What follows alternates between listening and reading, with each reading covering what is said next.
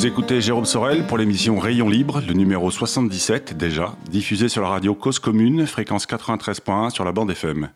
Alors vous allez finir par le savoir, vous pouvez écouter cette émission en podcast, vous pouvez aussi la télécharger, vous pouvez aussi télécharger l'appli Cause Commune pour nous écouter en direct ou à la demande.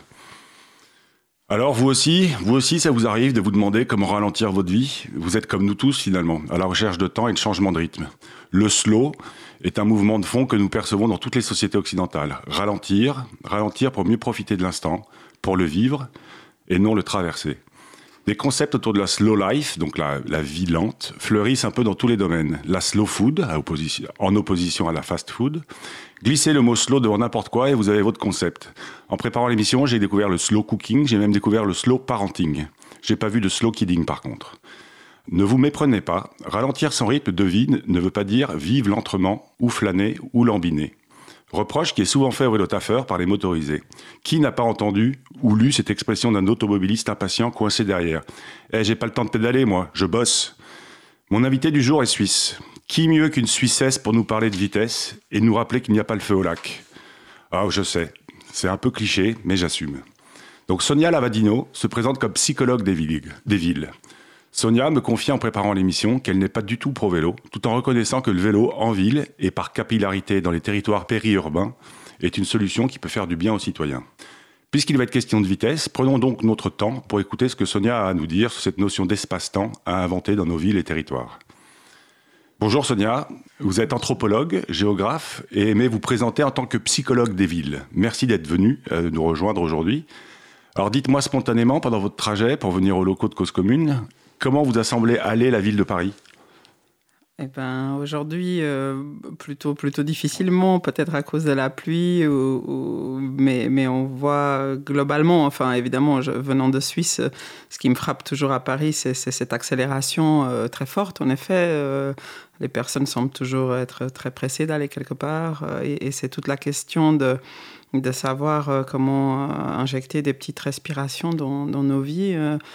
mais je dois dire que ça peut aussi apparaître de façon assez spontanée parfois à l'arrêt d'un tram. En l'occurrence, j'ai pris le tram pour venir ici. Donc, j'ai quand même constaté que ces respirations pouvaient parfois spontanément émerger ici et là dans Paris aussi. Rien qu'en vous arrêtant, enfin rien qu'un arrêt de métro ou de tram vous permet de prendre du temps? Oui, absolument. Euh, le temps euh, est trouvé de façon très opportuniste. là, où nous nous trouvons, euh, là où il se trouve, du moment qu'il y a conjonction des deux. Et, c'est vrai que autant ça peut paraître difficile de trouver une heure, deux heures, trois heures devant soi, autant des micro-temps, c'est quelque chose qu'on peut trouver assez facilement dans, nos, dans nos journées. Ah, selon vous, trouver ce temps, c'est quoi? C'est une question d'éducation, d'ouverture d'esprit? Oui, je pense que c'est aussi l'avoir goûté. Si on l'a goûté deux, trois fois, on, s'y habitue. J'entends, on en voit les, avantages, on voit à quel point c'est quelque chose d'agréable. Et plus on l'expérimente, c'est vraiment une question d'expérience, euh, plus on expérimente ces micro-temps, plus on voit à quel point c'est agréable de pouvoir de temps en temps prendre ces dix minutes, ces quarts d'heure pour flâner, pour euh, se balader euh, juste à l'extérieur d'un parc, d'une place, prendre le temps de boire un café de plus le temps de, je ne sais pas, vous avez par exemple quelqu'un vous décale d'un rendez-vous et, finalement vous mm. apercevez que c'est bien de pouvoir prendre un petit peu plus de temps. Alors quand on prépare l'émission, vous me parliez de ralentir la ville, là vous me parlez de faire des pauses. Est-ce que pour vous c'est la même chose ou est-ce que ça, je dirais, ça rentre dans une même philosophie euh, d'approche de la ville? Ou de sa vie d'ailleurs? Oui, je pense qu'en effet, euh, la question de la transition dont on parle beaucoup, transition écologique, transition euh, économique, est aussi et avant tout une transition comportementale. C'est vraiment euh, assumer que dans nos comportements, il y a eu une forte tendance à l'accélération depuis maintenant plusieurs décennies et que nous n'en sommes pas spécialement plus heureux et, et, pas forcément non plus plus efficaces ou plus productifs.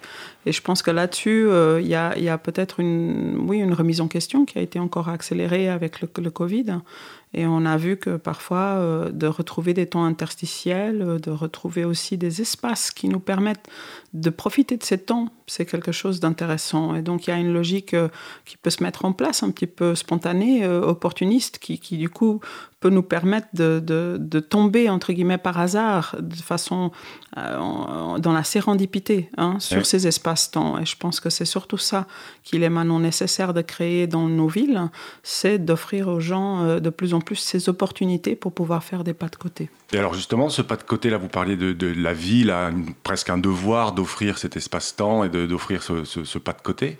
Euh, vous, en tant que, enfin, je sais que vous avez des, clients qui sont des municipalités. Qu'est-ce que, que concrètement ça veut dire? Enfin, Qu'est-ce que concrètement vous proposez ou vous faites?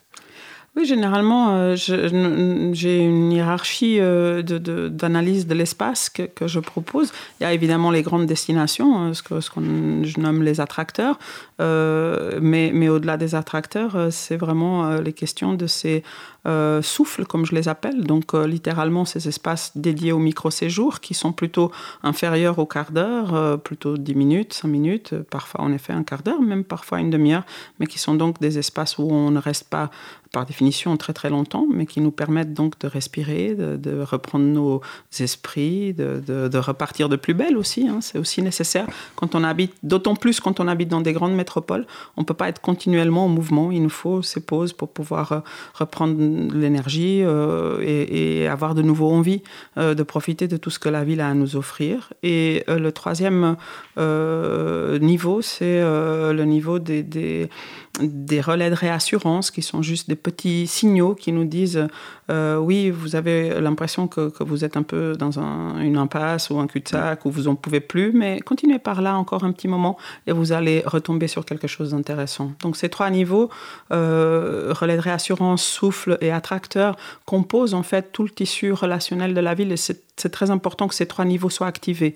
Généralement, on n'active que les attracteurs ou les parvis d'attracteurs et c'est pas suffisant. D'accord. Et, alors, pour placer le vélo dans, cette conversation, le vélo, selon vous, c'est un outil pour euh, réussir à mettre un peu plus de temps ou, quand on prépare l'émission, si vous me parliez de mettre de la texture dans le trajet, euh, le vélo est un outil, est un outil pour ça? Pense que le vélo, euh, comme tous les modes qui augmentent la marche, qui augmentent notre façon bipède de nous déplacer euh, naturellement, hein, mm.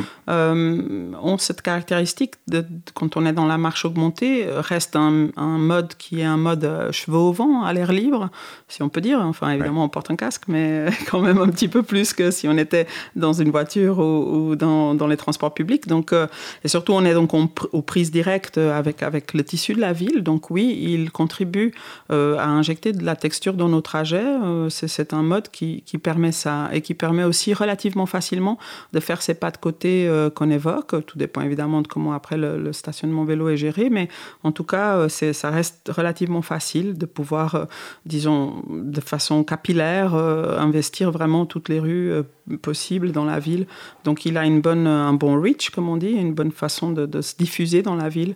je pense aussi que le vélo a, a l'avantage de pouvoir, quand on a assez d'espace, bien entendu, de pouvoir se pratiquer à plusieurs, euh, de pouvoir interagir pendant qu'on avance. Donc ça, ça, reste pour moi un critère clé euh, qui est celui de pouvoir, euh, la théorie du blabla, comme je l'appelle, donc la possibilité de pouvoir être en relation pendant nos, nos, déplacements. Donc de ce point de vue-là, oui, je pense que le vélo peut enrichir. La théorie du blabla, c'est quoi? C'est de la discussion, c'est du lien social pour vous? Oui, c'est vraiment la, possibilité d'être dans une ville qui est assez fluide et assez euh, agréable, assez, assez apaisée pour que nous puissions être dans ce qu'on appelle un régime d'attention flottante. C'est-à-dire que vous êtes euh, assez distrait pour pouvoir, vous, vous, êtes dans une capacité de pouvoir être assez distrait pour pouvoir être en train de, blablater, qu'à de le mmh, dire, de, mmh. parler avec les personnes avec qui vous êtes, sans, sans être euh, dans, trop à faire trop attention à ce qui est en train de se passer sur la route. Et donc ça veut dire, si on veut pas faire trop attention à ce qui se passe sur la route, soit quand on pédale, soit quand on se promène à pied ou quand on marche à pied, ça veut dire que euh, la vitesse, la notion de vitesse réduite est, est importante elle est généralement primordiale parce que quand nous avons beaucoup de personnes distraites qui commencent à se collisionner les unes avec les autres, il est assez important justement qu'elles aillent pas trop vite. Une chose, c'est d'être distrait à 5 à l'heure. Euh, les piétons, généralement, sont très distraits. Euh, et quand ils se rentrent dedans, en soi, c'est généralement pas très grave puisqu'ils arrivent finalement à, s'éviter quand même. Et plus on va lentement, plus aussi on arrive à s'éviter, même si on est in extremis. Euh, c'est sûr que voilà, plus la vitesse augmente, deux avions distraits, c'est beaucoup plus grave. Oui, oui, on le souhaite à personne. Et, alors, enfin, quand même, est-ce que ça va pas à contresens de ce que on lit et on entend et en fait, je dirais les citoyens ou les, urbains, ils sont tous dans la course, ils sont tous euh, en train de courir après le temps. Est-ce que, selon vous, c'est pas c'est pas une jolie, hein, enfin ralentir la ville, c'est c'est pas juste un joli concept de euh, d'intellectuel? Je pense qu'il faut s'entendre sur ce qu'on veut dire par ralentir. Ralentir euh, dans le sens de dire que sur les 168 heures que vous avez par semaine, vous essayeriez de récupérer, euh, admettons, une journée entière de 24 heures. Oh oui, ça, ça peut paraître difficile. Euh, si ralentir est prendre la rue d'à côté, le grand boulevard, et que cette rue, Google Maps vous dit que ça prendra 18 minutes et que sur le grand boulevard, ça prend 15, est-ce que ces 3 minutes, vraiment, c'est à ce point grave? Est-ce que ce serait pas beaucoup mieux de prendre les 3 minutes en plus et, pouvoir être dans une vraie expérience? C'est plutôt comme ça que je le vois. À la fin, c'est à peine une heure sur votre. C'est d'ailleurs la source de beaucoup de conflits entre les différents usagers, entre les, les cyclistes et les automobilistes. L'automobiliste pense qu'il perd du temps, le cycliste pense qu'il perd du temps, et à la fin du trajet, on a perdu quoi Une minute, deux minutes? C'est un peu la question. J'entends que j'ai eu travaillé sur des projets sur lesquels on essayait de gagner deux minutes euh, sur l'accès au boulevard périphérique euh, de, certaines villes. Je, pense vraiment que ces deux minutes passent totalement inaperçues dans l'agenda d'une personne. Ce C'est pas ça qui est important. Ce qui est important, c'est d'arriver à l'heure. Ça, oui. Euh, les gens ont un besoin de ponctualité. Et, donc, en fait, ce qui leur importe, c'est de pouvoir être dans la logique où ils vont, je dirais, pouvoir maîtriser leur temps. C'est plus ça la question.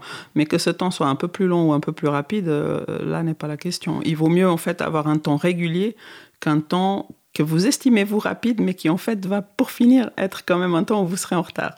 Et, un temps haché. Et alors justement, quand on parle, enfin l'idée c'est quand même de parler aussi de vélo. Euh, j'imagine à vous écouter quand vous entendez euh, le projet de faire un réseau express vélo, ça vous fait tomber de votre chaise le mot express? Je pense qu'on euh, a déjà testé les réseaux express dans beaucoup de cas. Il y a, des cas où ça fonctionne. J'entends le RER, e c'est un bon exemple d'un cas où ça peut fonctionner. Euh, je pense qu'au centre-ville, c'est un peu inadéquat de parler de ça parce que le but même de la ville, c'est justement d'être très accessible mètre à mètre, si j'ose dire, pas à pas.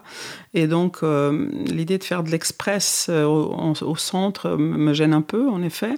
Tout simplement parce que le, but premier du vélo était de pouvoir faire ses pas de côté de la même façon que la marche et que donc là on se retrouve dans une situation où le corps en mouvement ne peut pas profiter de ses pleines potentialités en fait. On, se retrouve quand même dans cette même situation un peu frustrante qui est celle qu'on a déjà quand on est dans un métro ou un RER e ou une voiture, qui est que quand on veut sauter de ces modes, ben, on a toujours une problématique à, pouvoir en sortir en fait. Et pour moi, c'est toujours très important que quel que soit le mode de transport choisi, on puisse être dans une souplesse quand on veut en redescendre pour être de nouveau en contact avec la ville, avec tout ce que la ville a à nous offrir. Donc de ce point de vue-là, euh, oui, après évidemment, s'il s'agit d'aller euh, rejoindre des destinations plus lointaines, euh, j'entends ça peut avoir son sens dans certains cas. D'accord. Alors, l'envie de vous recevoir, de recevoir Sonia Lavadino, est, née notamment euh, en lisant votre entrevue ou votre interview, si on veut faire un anglicisme, publiée dans les colonnes du Monde. nous en parlerons après la chronique d'Abel Guggenheim que nous avons en ligne, parce que justement, il va nous parler de traitement du vélo au quotidien, dans les médias, sous un angle parfois polémique. Bonsoir Abel. Bonjour Jérôme, bonjour Sonia. Donc effectivement, je voudrais vous parler de, la, manière dont les médias traitent le, vélo. Parce qu'actuellement, il y a une spectaculaire euh, renaissance du vélo et ça entraîne assez souvent des, traitements dans les, dans les médias. Et alors c'est plutôt réjouissant, mais c'est pas sûr. C'est-à-dire que je me demande si chacun a remarqué que dans quasiment tous ces reportages, il y a deux sous-sujets qui reviennent tout le temps. Alors par exemple, le 22 août, aux 20h de France 2, il y a un reportage de 2 minutes 36 sur les vélos écoles. Et au milieu de ce reportage de 2 minutes 36, il y a 49 secondes d'informations diverses. On parle de l'augmentation de la fréquentation des pistes cyclables. Il y a une voix, qui une voix off qui dit des cyclistes qui ne respectent pas toujours le code de la route. Alors à ce moment-là, à gauche de l'écran, on voit passer plusieurs cyclistes et à droite, il y a un gros plan sur un feu vélo rouge.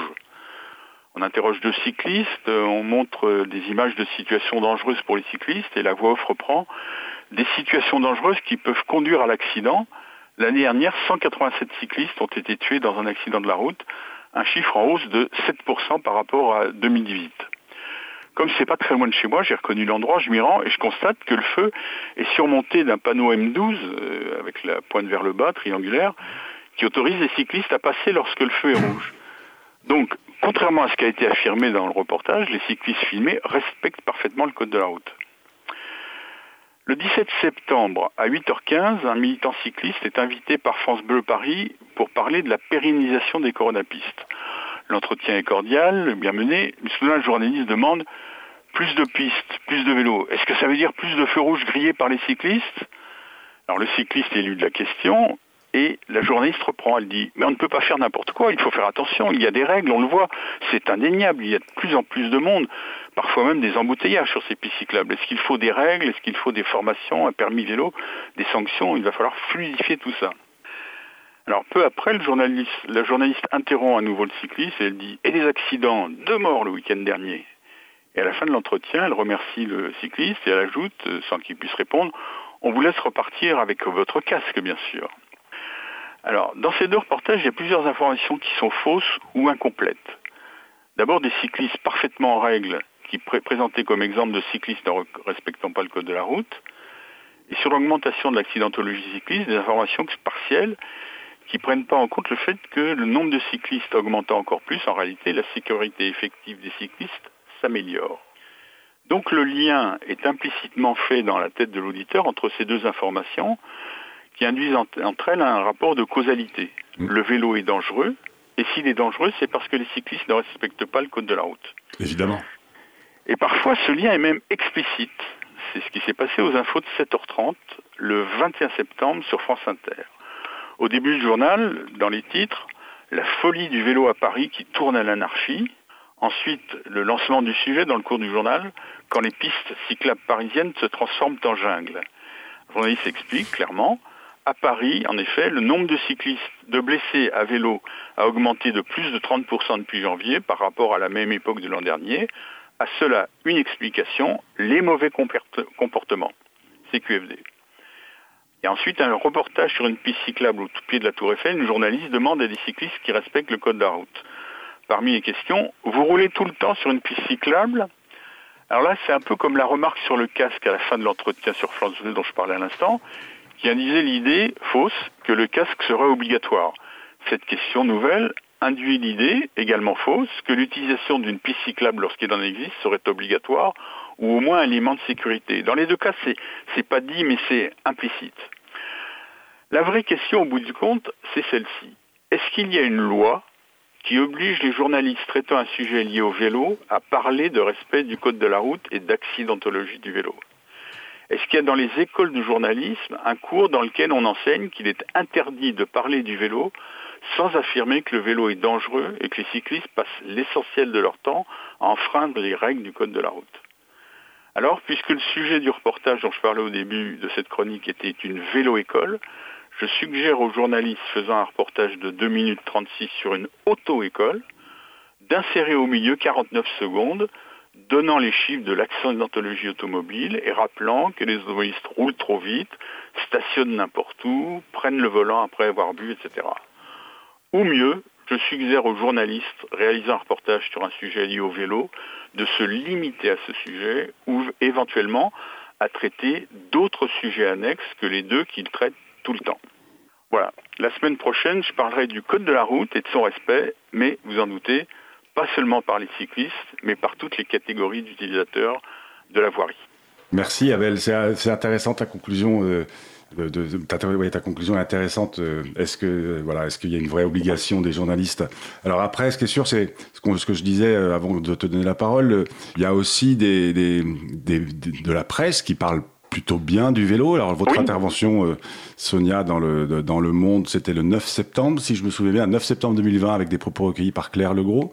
J'avoue, quand je vous ai lu, j'ai été très excité, je peux dire, quand j'ai vu l'introduction, quand je lis les politiques en faveur du deux roues, donc sous-entendu le vélo ou disons la mobilité active, mobilité active renforce l'attractivité des villes, notamment en ce qui concerne les jeunes. Et puis après, en fait, j'ai été un tout petit peu déçu par le contenu, euh, parce que je vois le mot jeune et je me dis que l'avenir du vélo, c'est effectivement les jeunes, c'est nos enfants. Et au fait, dans toute l'entrevue, on parle très vite et quasiment que de euh, d'aménagement cyclable, de transit. Et, et, au fait, je voulais vous donner la parole. Est-ce que, selon vous, Sonia, euh, si on se dit qu'il faut que, que, le vélo a peut attirer ou rendre la ville euh, attractive pour les jeunes. Est-ce que on peut que se limiter à des pistes cyclables et des aménagements cyclables? Est-ce qu'il ne faut pas faire autre chose? Personnellement, je pense qu'en effet, quand on veut développer une vraie culture du vélo, mais d'ailleurs une culture de la ville multimodale plutôt, hein, qui serait mon, mon, objectif premier, il est toujours question, quand il est question de culture, de commencer toujours très jeune. Et quand on commence très jeune, ce dont on a besoin, c'est de beaucoup d'espace et d'espace dédié, et pas euh, forcément, euh, je dirais, un espace qui, qui, est trop figé ou qui est trop, trop restreint, comme c'est généralement le cas des, pistes, des pistes cyclables.